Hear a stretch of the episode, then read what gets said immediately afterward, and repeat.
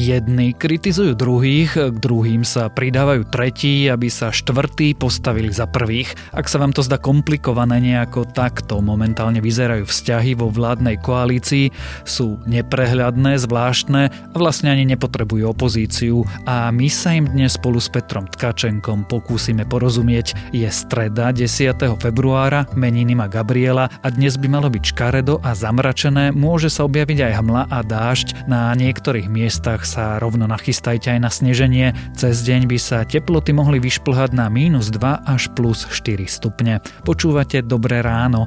Denný podcast denníka Sme dnes s Tomášom Prokopčákom a ak by ste si dnes náhodou chceli kúpiť tlačené noviny, tak v denníku Sme nájdete respirátor. Už nemusíte hľadať dokonalé darčeky na Valentína. Strieborné a zlaté šperky či ikonické kúsky Pandora a Thomas Sabo vyberiete na Sofia SK. Teraz s výhodnými valentínskymi zľavami. Neváhajte a nakupujte v e-shope Sofia SK.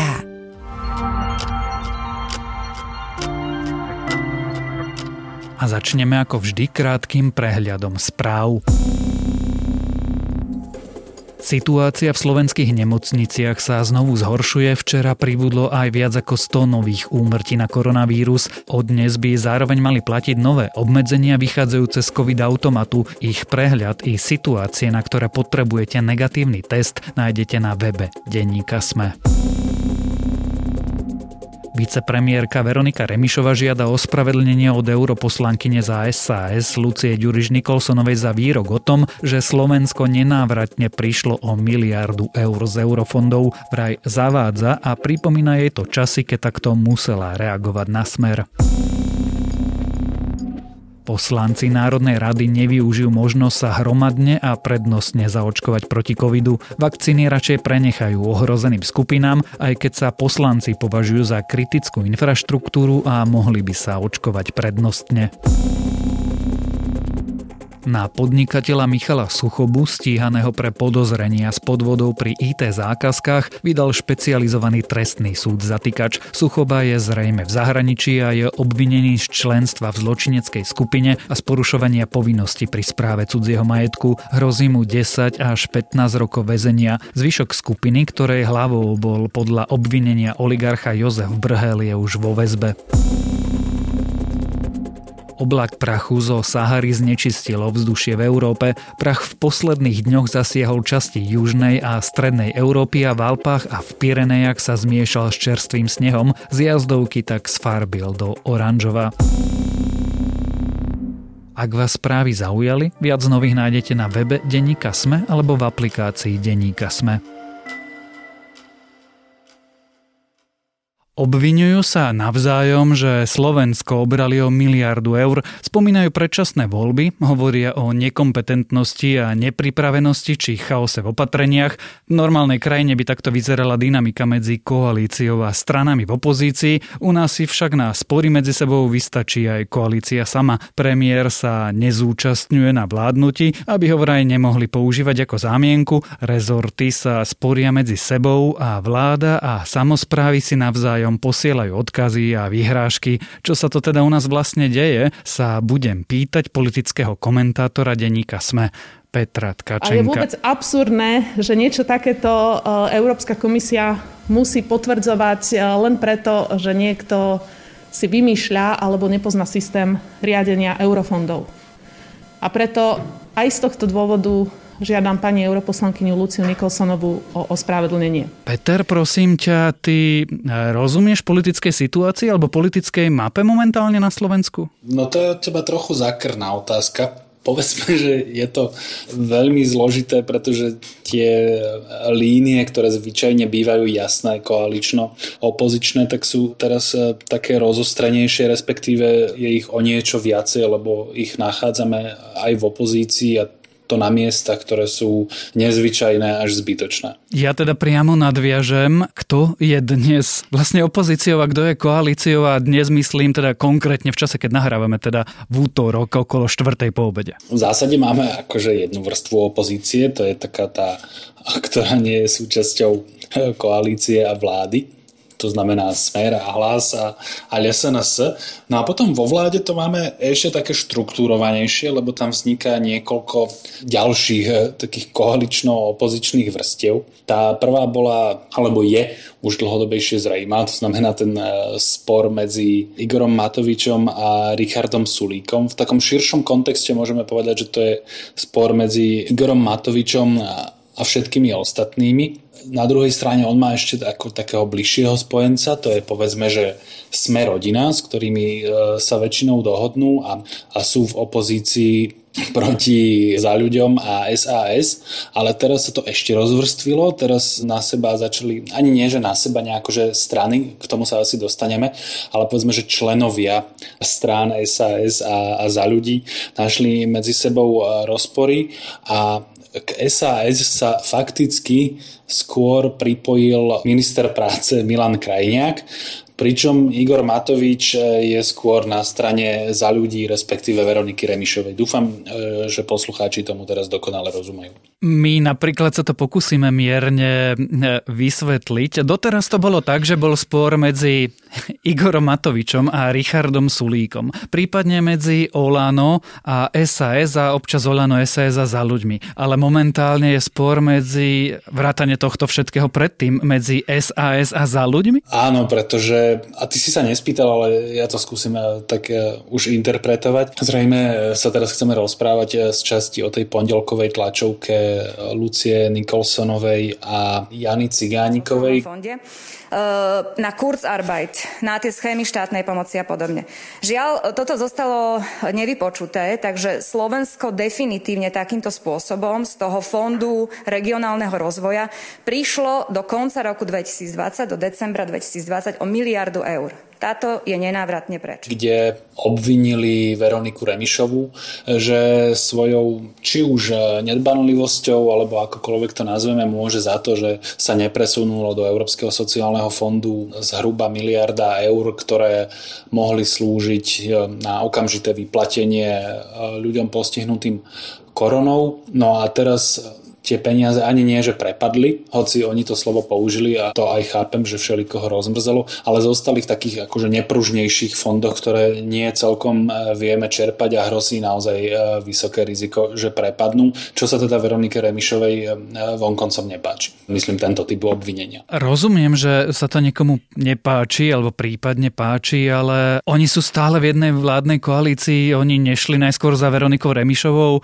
aby ten problém riešili? Áno, preto vravím, že sa mi to javí ako taká pirátčina, pretože bez ohľadu na to, čo už, um, aká je pravda, alebo čo si o tom myslíme, že na koho strane je pravda, tak podľa mňa tento typ nedorozumenia alebo povedzme odlišných názorov sa rieši v koalíciách na celkom inom fóre, ako je tlačovka europoslankyne a poslankyne, kde zaznejú naozaj e, vážne obvinenia. Čiže v tomto zmysle by som sa asi priklonil na stranu e, Veroniky Remišovej, respektíve ostatných ľudí ako, ako Jana Cigániková a Lucia Nikolsonová, pretože toto podľa mňa nebolo teda komunikačne príliš dobre zvládnuté. Pokojne ma opráva, lebo si to možno predstavujem príliš naivne, ale predstavujem si to tak, že tí ľudia sa niekde dohodnú, potom e, na vládu ide nejaké riešenie a nám ho spoločne oznámia. Toto sa deje? Ak sa to nedie, prečo sa to vôbec neodohráva? Toto podľa mňa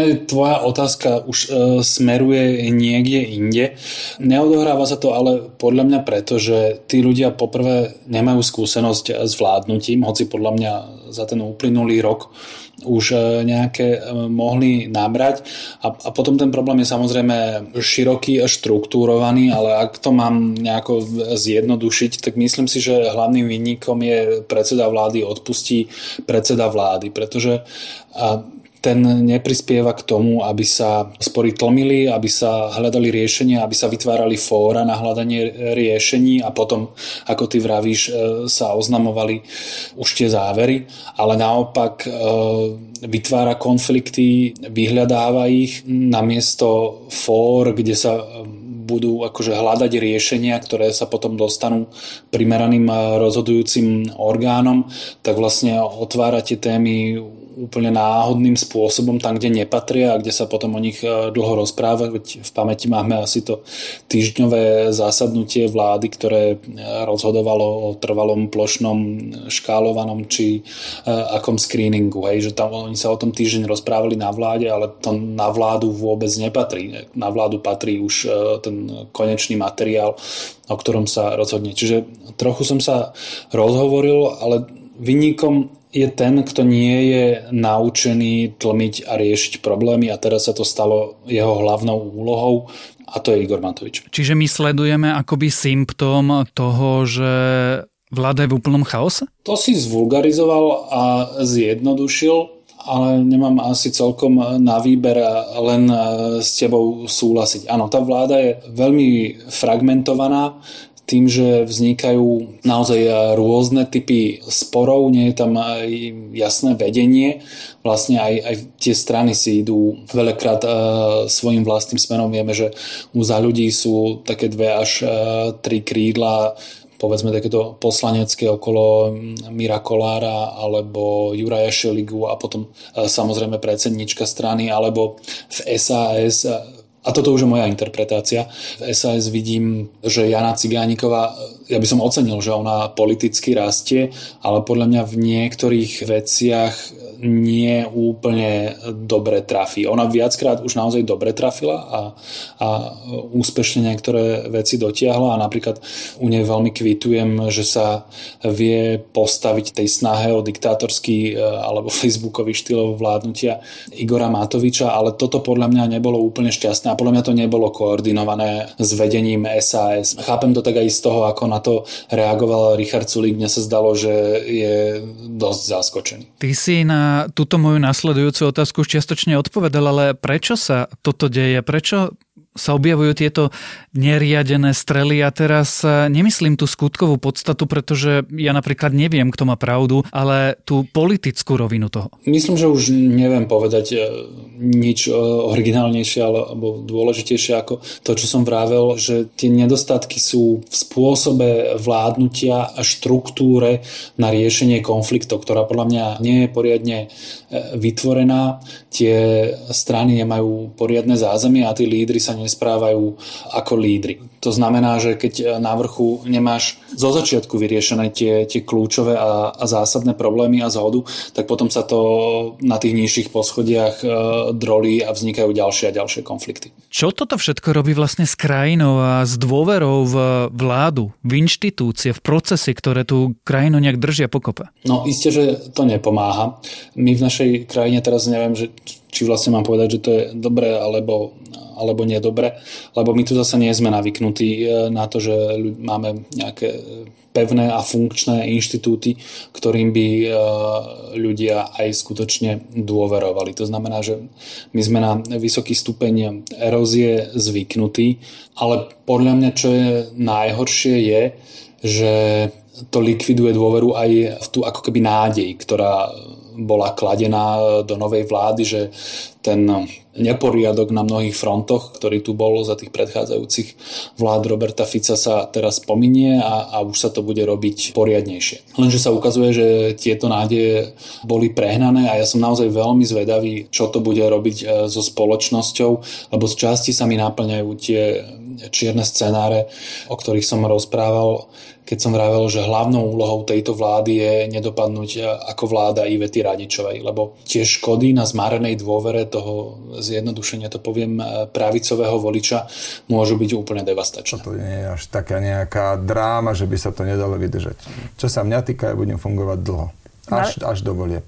Riadných myslíte, nepredčasných? No, to je tak, že s vysokou pravdepodobnosťou budú, to budú riadne voľby, ale pri tomto chaotickom štýle vládnutia sa nedajú vylúčiť aj skoršie. Keď to naformuluješ, tak to znamená to čo, že e, nám hrozia predčasné voľby a ja sa teda pýtam zištne, lebo Richard Sulík v rozhovore pre denník sme už e, možnosť predčasných volieb spomínal. To sa mi zdá zatiaľ trochu unáhlená diskusia. Richard Sulík síce spôsobom e, sebe vlastným a zľahka neobratne začal rozprávať o predčasných voľbách, respektíve reagoval na, na otázky moderátorky takým spôsobom, že ako keby si to vedel živo predstaviť. Ja zatiaľ ešte úplne nie, preto ja som nemal na mysli ani tak toto, ale ten typ konfliktov. Akým spôsobom e, sa tá koalícia háda, ako nedokáže nachádzať uspokojivé riešenia, na ktorých by bola zhoda. Dobrým príkladom je dnes platný akože COVID automat, ktorý bol dohodnutý spôsobom, že s ním vlastne skoro nikto nesúhlasí. Ty si to vravel, spomínal na začiatku, že Igor Matovič sa vlastne na tej vláde nezúčastnil, povedal, že s otvorením škôl nesúhlasí. Richard Sulík s Ivanom Korčokom za to nehlasovali pretože sa im nepáčilo vlastne permanentné testovanie.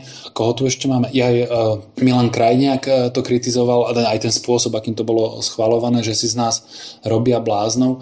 To znamená, že ako občania potom majú dôverovať tým opatreniam alebo tým politikom, keď sami tí politici vravia, že sa tu vlastne prijímajú nezmysly. A podľa mňa toto, ešte zvlášť v takejto krízovej situácii, akú zažívame, drastickým spôsobom nabúrava dôveru ľudí nielen v tej inštitúcie, kde je tá dôvera dávno zásadným spôsobom náštrbená, ale aj v tú nádej, e, ktorú e, načerpali povedzme e, z výsledku volieb a zostavenia novej koalície. To, ja, ja to neviem, že presne zmotniť, ja viem, že ty by si rád počul niečo také, že čakajte predčasné voľby, ako sa to rozsype. To neviem takto artikulovať, ale podľa mňa to závažným a nebezpečným spôsobom zasieva ďalšiu nedôveru e, do spoločnosti a, a spôsobuje to jednoducho eróziu. Hej, že aká je tá taká slavná veta, že keď e, ľudia prestanú veriť v Boha, neznamená to, že nebudú veriť ničomu, ale že budú veriť hocičomu. Hej, keď to tak zjednoduším. Že ja, ja tu vidím nebezpečenstvo e, ďalšej polarizácie a fragmentácie spoločnosti. A dôsledkom toho bude čo? Že sa vráti Robert Fico a Peter Pellegrini a Marian Kotleba, ak nebude toho času vo väzení, alebo ešte niečo horšie? To sa mi zdá e, zasa urychlené a zjednodušené. Ja by som sa ináč už e, Roberta Fica až tak nebal, ale keď si naznačil Petra Pellegriniho, áno, on môže byť veľkým víťazom tohto celého. Vidíme, že preferencie mu stabilne rastú a Obávam sa, že ak tento typ konfliktov bude pokračovať, tak budú rásť ešte ďalej a keď sa on s tou jeho partiou dostane bude mať 30 plus percent e, k moci, tak uh, si ani, ani nechcem predstaviť, ako sa mu z toho zakrúti hlava a čo sa bude diať. Čiže áno, toto je že veľmi zjednodušené a, a skrátené a, a len jeden spôsob, akým to môže ohroziť Slovensko, ale áno, povedzme niečo takéto. Vrátim sa na úplný začiatok. Prečo to tie dnešné koaličné strany robia, veď e, keď sa pozrieme na tie preferencie, tie spory, Oľano nepomáhajú, sme rodina je na Prahu zvoliteľnosti a za ľudí už asi do parlamentu možno aj neprelezu nikdy. To som si e, dokonca takmer istý. No tak jednoducho, lebo poprvé to podľa mňa celkom inak nevedia. Oni v tej opozícii zrejme boli e, tak dlho, že zabudli, ako sa robí koaličná politika, respektíve nemali možnosť sa to poriadne naučiť. No a to, že ti niečo úplne neprináša výsledky, to neznamená, že to nebudeš skúšať ďalej a ďalej. Pozri sa, veď máme tu také pekné opatrenie, ktoré sa volá celoplošné testovanie, ktoré podľa mňa neprináša dohromady nič. Zdá sa, že sme v rebríčkoch eh, porovnávania na tom oveľa horšie ako krajiny, ktoré eh, nič takéto nerobia, ale my ako riešenie vidíme ešte viac testovania. No tak prečo by si niektorí ľudia v koalícii nepovedali, že riešením tejto konfliktnej situácie je ešte viac konfliktov. Tá posledná otázka potom je logická, súvisí s tým, čo si práve povedal. Takže ďalšie konflikty nás ešte čakajú? Ja som o tom hlboko presvedčený, určite. Dokonca si myslím, že to môže byť ešte vypuklejšie a že to môže eskalovať. V podstate my čakáme na to, že kedy niekomu prasknú nervy. A to bude vyzerať ako potom? To bude potom, to nevieme presne, ale bude to vyzerať tak, že sa uh, udeje niečo, čo sa bude žehliť oveľa ťažšie ako obvinenie z prepadnutej miliardy v eurofondoch. Tak budeme to spolu sledovať a ja si prezradím, že ty ako politický komentátor sa asi na tú situáciu trochu aj tešíš. O tom, čo sa deje vo vládnej koalícii, kto sa háda s kým a prečo a čo to vlastne robí s celou krajinou. Sme sa rozprávali s politickým komentátorom denníka sme Petrom Tkačenkom. Prepadli. nám peniaze v roku 2017, prepadli nám e, desiatky miliónov v roku 2018, ale v roku 2020 sme mali historický výsledok, prepadlo nám 0 eur z Európskeho fondu regionálneho rozvoja, 0 eur z kohezného fondu a 0 eur z Európskeho sociálneho fondu, čo pokladám za obrovský úspech. Som na to hrdá a takisto veľmi pekne ďakujem všetkým kolegom z ostatných rezortov a ministerstiev za spoluprácu pri riadení eurofondov.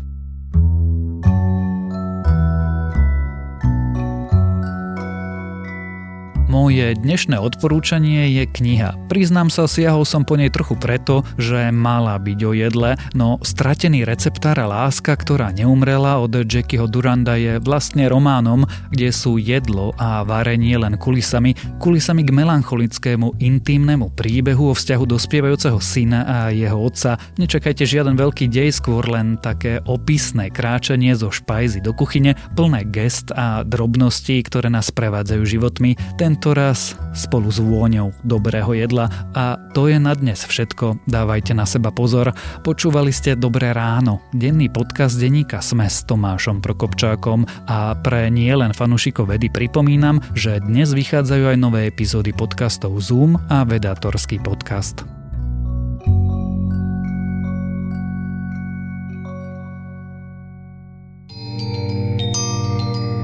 Dátumy, mená či udalosti, taká je zvyčajná predstava o dejinách, ktorú najčastejšie poznáte z hodín dejepisu. Dáte mi však zrejme zapravdu, že minulosť nám ponúka ďaleko viac než len výpočet základných informácií. Je to predovšetkým dobrodružstvo poznávania a fascinácia dobou, ktorá je nám viac či menej vzdialená. História preto ponúka zážitok z cestovania. Cestovania v čase. Vydajte sa na túto plavbu v čase spolu so mnou v podcaste Dejiny. Nájdete ho vo všetkých podcastových aplikáciách. Moje meno je Jaro Valent a každú nedelu vás spolu s hosťom vezmeme na nové miesto i do inej doby.